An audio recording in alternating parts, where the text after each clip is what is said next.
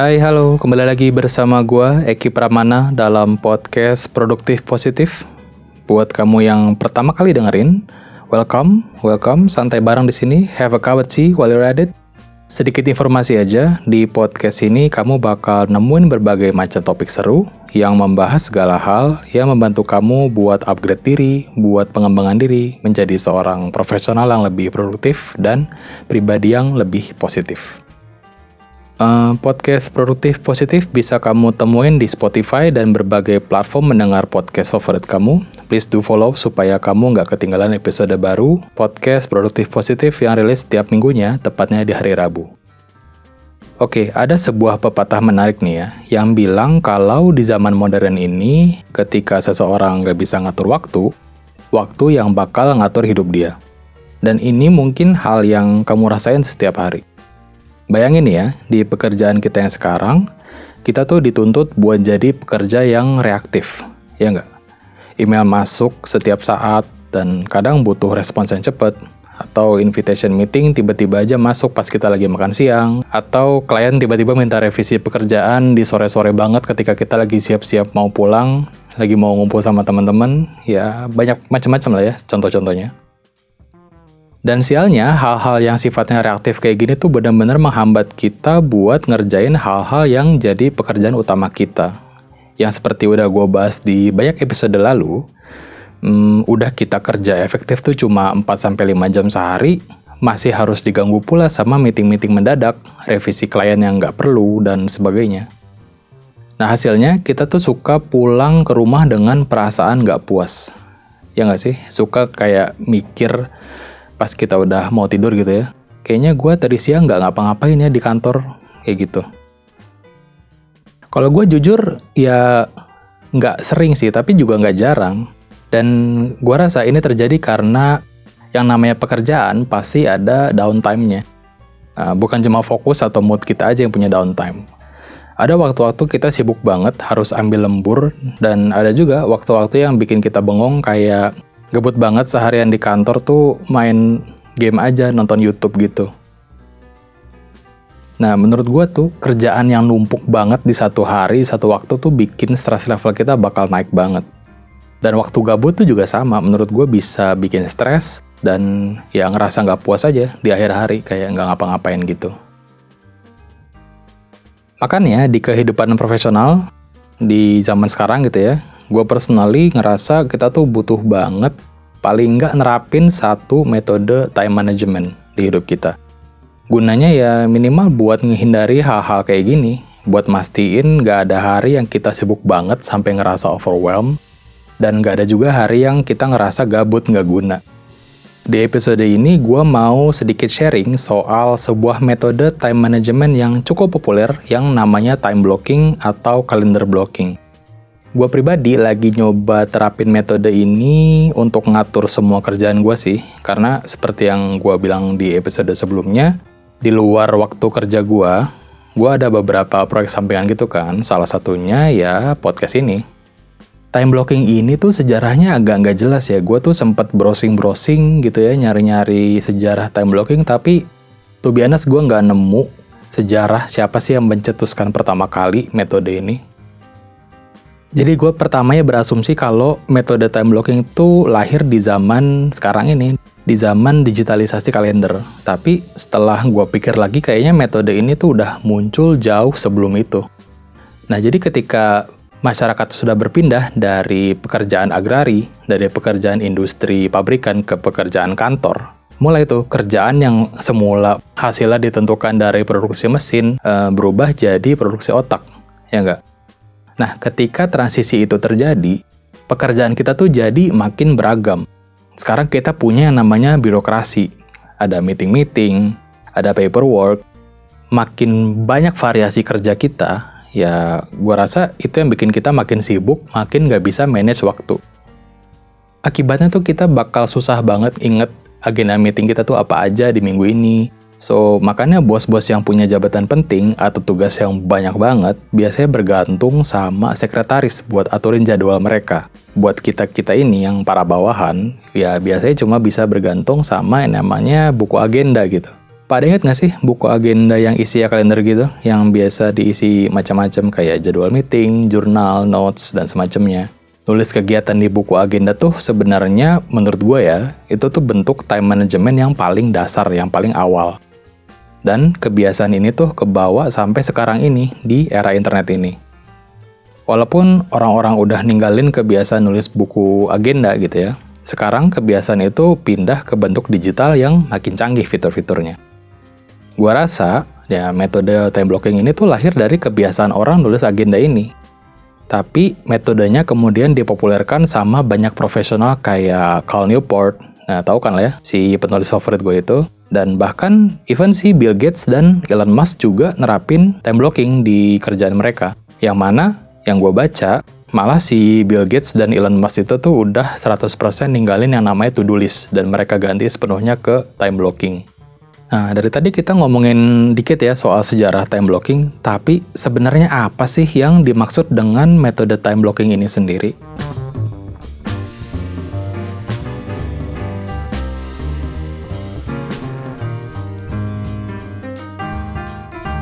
Time blocking itu sebenarnya adalah sebuah kegiatan merencanakan keseharian kita lewat slot-slot waktu yang kita sebut dengan istilah blok.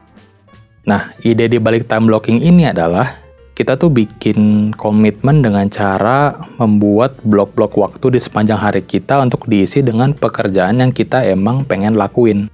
Jadi ketika kita dari awal udah sisihkan waktu gitu ya untuk melakukan hal tersebut, ya kita udah nggak punya alasan lagi buat bilang kalau kita nggak punya waktu.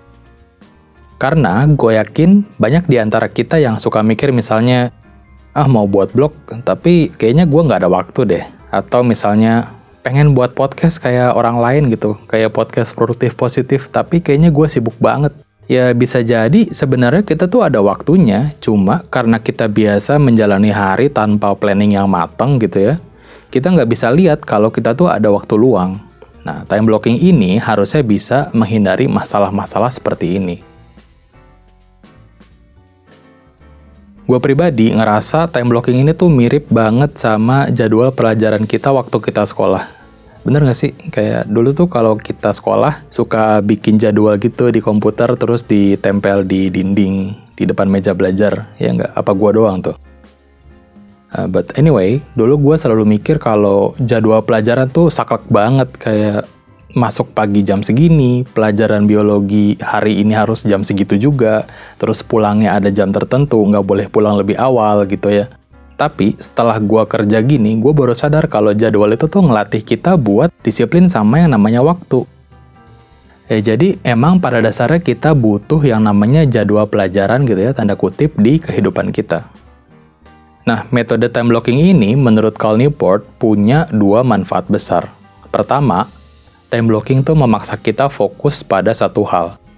Ketika kamu misalnya bilang, oke, okay, jam 9 sampai jam 11 malam setiap hari gua harus nulis novel.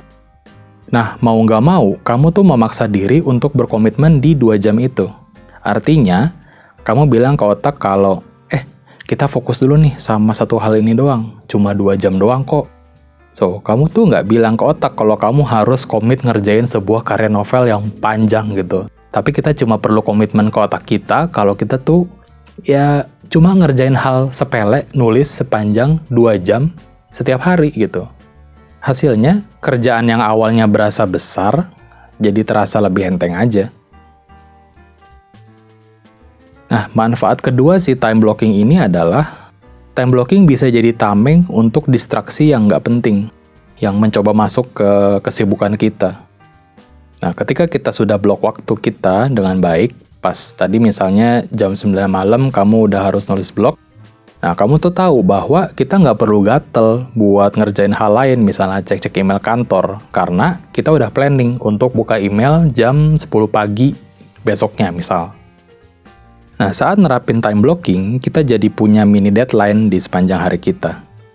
Kalau kamu nggak selesai nulis novel dari jam 9 sampai jam 11 tadi misalnya, dan itu terjadi gara-gara kamu sibuk buka-buka email saat di dalam blok waktu ini, ya kamu jadi punya risiko buat bikin semua jadwal kamu di hari-hari berikutnya jadi berantakan. Ya nggak? Jadi intinya gitu ya teman-teman, time blocking tuh bisa banget melatih diri kita buat fokus ngerjain satu hal, dan di waktu yang bersamaan maksa diri kita buat mengurangi distraksi yang nggak perlu.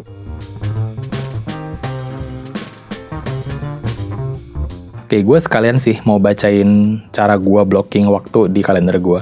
Gue pribadi bikin time blocking di Google Calendar. Ya, kamu bisa sih pakai layanan apa aja sebenarnya. Bahkan bisa aja pakai buku agenda kayak orang dulu. Atau pakai Excel gitu ya. Tapi gue pakai Google Calendar tuh personally supaya mudahin gue inget dengan fitur notifikasi aja. So, uh, waktu gue gini. Tiap hari gue berangkat commuting jam 9.30 pagi dengan estimasi sampai kantor 11 siang. Tapi kenapa gue mulai hari siang banget? Karena memang chronotype gue tuh agak condong ke waktu larut gitu. Plus gue juga punya masa fokus paling tinggi tuh di waktu-waktu sore gitu, menjelang senja. Dan alasan paling penting karena memang kantor gue nerapin jam kerja fleksibel. So gue decide buat masuk kerja jam 11 setiap hari. Di lain waktu gue tuh pengen cerita soal chronotype ini dan jam tubuh, circadian cycle, tapi ya di episode lain aja kali ya. Nah, dari jam 11 sampai 12.30, ini gue reserve waktu gue buat kerja yang ringan gitu, yang trivial. Uh, blog ini biasa gue pakai buat cek-cek email, meeting mungkin, ngobrol sama teman kantor gitu ya. Atau rutinitas lain yang pokoknya nggak perlu mikir banyak sih. Nah, gue kasih label light work di kalender gue untuk jam segitu. Terus dari jam 12.30 sampai 13.30 gue pakai waktu ini buat istirahat makan siang. Emang gue biasa telat makan siang supaya ketika gue masuk peak hour gue, peak concentration hour gue, gue nggak kelaparan aja. Next, dari jam 13.30 sampai 15.30, gue reserve 2 jam ini buat uh, kerjaan yang medium, medium work jadi ini tuh kerjaan yang sifatnya lumayan penting dan butuh fokus yang lumayan tinggi, tapi memang ya nggak terlalu sulit gitu. Nah, gue bakal kerjain di time slot ini. Di jam 15.30 sampai jam 16, gue ada coffee break selama setengah jam gitu. Nah, ini biasa gue pakai buat istirahat, jajan, ya main game, atau apalah supaya otak nggak tegang aja. Sekalian siap-siap untuk masuk ke jam kritis gue. Nah, di sini jam 16 sampai jam 18 itu adalah peak hour gua. Nah, tahunya ini dari mana? Ya, dari trial dan error. Karena gua dari dulu nyoba-nyoba kerja gitu ya, di banyak waktu. Pagi gue coba malam, gue coba kerja di jam biasa 9 to 5, tapi memang setelah gue lihat hasilnya, dari hasil output kerjaannya, dari tingkat fokus gue, gue tahu kalau jam 16 sampai 18 itu memang waktu prime fokus gue. Nah, makanya gue taruh pekerjaan gue yang paling sulit, paling penting, dan paling butuh konsentrasi itu di jam-jam ini malah, di jam 4 sampai jam 6 sore. Biasanya di jam segini gue bakal cari tempat kosong atau even remote sekalian ke cafe. Supaya apa? Supaya ya nggak ada distraksi aja. Idealnya jam-jam segini tuh gue nggak bisa diganggu sih sama meeting atau apa pun. Nah, dari jam 6 sampai jam 8 malam, nah ini gue sengaja buat kosongin time block gue supaya bisa gue isi dengan hal-hal trivial, ya ngobrol, makan bareng teman gitu, even keluar hangout, um, apa pun sih. Dan yang terakhir, gue pulang ke rumah sekitar jam 8 malam dan sampai kira-kira jam setengah 10. Kira-kira gitu sih waktu gue yang sifatnya rutin. Tapi mungkin ada beda sedikit gitu di hari Jumat karena ada waktu sholat Jumat. Tapi dari sini gue tahu ketika gue ada blocking beberapa slot waktu gue, gue jadi tahu ternyata jam malam gue dan jam pagi gue tuh banyak kosongnya. Nah dari situ gue mulai masukin kegiatan-kegiatan atau proyek-proyek yang gue pengen kerjain di luar waktu kerja gue. Nah gue decide buat masukin jam-jam malam itu dengan kegiatan ya tulis podcast, rekaman, editing di malam hari gitu ya. Yang gue tahu mungkin idealnya karena lebih sepi gitu ya, lebih tenang buat nulis skrip segala macem. Nah, kalau jadwal gue podcast tuh gini, hari Rabu, Kamis, Jumat gue nulis skrip gitu ya, terus di hari Senin gue rekaman, terus di Selasa gue editing audionya. Jadi Rabu gue bisa rilis pagi. Kalau pagi hari gue sih isi dengan morning routine aja ya buat ngerjain kerjaan rumah sarapan gitu-gitu gue nggak begitu define sih di sini kegiatan gue ngapain gue tulis aja morning routine gitu Kalau weekend gimana? Ya gue biasanya kosongin jadwal gue buat kegiatan keluarga sih, ngumpul sama teman-teman, ngedate sama istri, ya basic stuff lah, family time gitu. Tapi biasanya kalau nggak ada kegiatan apa-apa, gue memang prefer buat nongkrong di cafe, buat nyambi ngerjain podcast atau Victoria, atau mungkin kerjaan kantor gue yang ya bisa dicicil lah di weekend itu. Nah, sedikit ya ngomongin Victoria. Jadi, buat yang nggak tahu, yang belum pernah dengar episode sebelumnya, Victoria tuh sebuah side hustle gua ngajar kursus desain grafis buat teman-teman semua, buat segala usia di akhir pekan gitu. Kelasnya cuma satu hari. Hmm, ada kelas lagi di tanggal 16 besok, hari Minggu gitu ya. Kalau ada yang mau ikut, silakan tapi kalau mau tahu info selengkapnya bisa cek-cek Instagram Victoria di @victoria.id gitu ya buat info selengkapnya. Oke, pesan sponsor dikit tadi. Ya gitu aja sih, simple dan memang kebutuhan tiap orang tuh beda-beda, ya nggak? Ada yang emang ngatur kerjanya berdasarkan prioritas, pakai Eisenhower Decision Matrix gitu ya, yang udah gue bahas di episode sebelumnya. Atau memang ada aja yang bagi kerjaannya berdasarkan hari, Misalnya di hari Senin dia fokus kerjain A, terus di hari Selasa B, seterusnya. Nah mungkin memang lebih cocok buat freelancer sih model kayak gini. Nah kalau gue sendiri, tadi yang udah gue bilang, gue pakai sistem light, medium, deep work gitu, buat ngatur kerjaan gue tiap hari. Intinya, time blocking itu metode yang case by case banget dan sangat bisa dipersonalisasi. Kalau kamu memang datang ke kantor pakai jam biasa gitu ya, 9 to 5 ke kantor, ya kamu bisa bikin time blocking yang sesuai sama jam kerja kamu sendiri. Even better kalau bisa sesuai sama jam tubuh kamu sendiri gitu. Tapi memang menurut gua nih ya, sebagus apa pun sebuah metode time management, tetap ada aja sih kekurangan dari si time blocking ini yang kita harus pahamin dulu sih sebelum mulai terjun langsung dan nerapin metode ini kekurangan yang paling utama nih menurut gua, ya kita nggak bakal 100% bisa ngikutin jadwal yang udah kita bikin sendiri. Alasannya simpel banget ya karena balik lagi sebagai manusia kita tuh sangat tidak jago dalam hal mengestimasi waktu gitu. Nah, berapa lama kita ngerjain suatu kerjaan itu susah gitu loh kita estimasinya. Nah sering banget tuh kita kayak overly optimistic. Kita bilang let's say, oh bisa nih gue belanja bulanan satu jam selesai. Tapi ternyata terus out kita belanja bulanan tuh makan waktu 2 jam misalnya ya. Kekurangan lainnya dari time blocking adalah kita tuh jarang banget punya jadwal yang sama setiap harinya gitu. Kadang kalau emang kerjaan kita reaktif, ya kita expect banget sih banyak kegiatan yang dadakan gitu. Terutama ya teman-teman yang kerja di agensi. Pasti susah deh punya jadwal yang uh, sama setiap harinya even setiap minggunya mungkin beda gitu. Kalau gue, nah karena kantor gue memang menganut flexible hour gitu ya, ya gue sebagai karyawan juga harus fleksibel nyediain waktu buat kantor gue gitu. Ya ada hak ada kewajiban lah ya. Dan pasti ada aja kerjaan yang mendadak dan urgent banget yang mau nggak mau sih gue harus ya kompromi dan nyesuaiin waktu lagi. Dan akhirnya kadang-kadang tuh gue ngerasa sia-sia aja bikin jadwal yang udah rapih gitu dari pagi, ternyata siang-siang berantakan semua.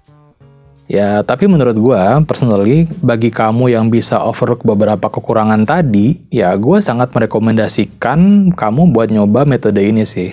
Utamanya nih buat kamu yang kesulitan nyari waktu luang buat ngerjain proyek lain. Minimal, Uh, coba masukin aja dulu beberapa jadwal kamu ke kalender gitu ya, ke notes atau ke agenda. Dan jangan khawatir sama tingkat akurasinya. Uh, I mean, semua pasti ada proses dan salah-salah di awal biasa.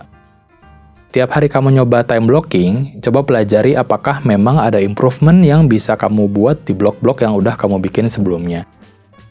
Misalnya nih ya, ada blok yang kira-kira butuh waktu lebih lama, ya coba di-adjust gitu. Atau misalnya oh ada jadwal yang perlu gue pindahin harinya, eh, that's fine, kita coba pindahin harinya, let's see if if that works.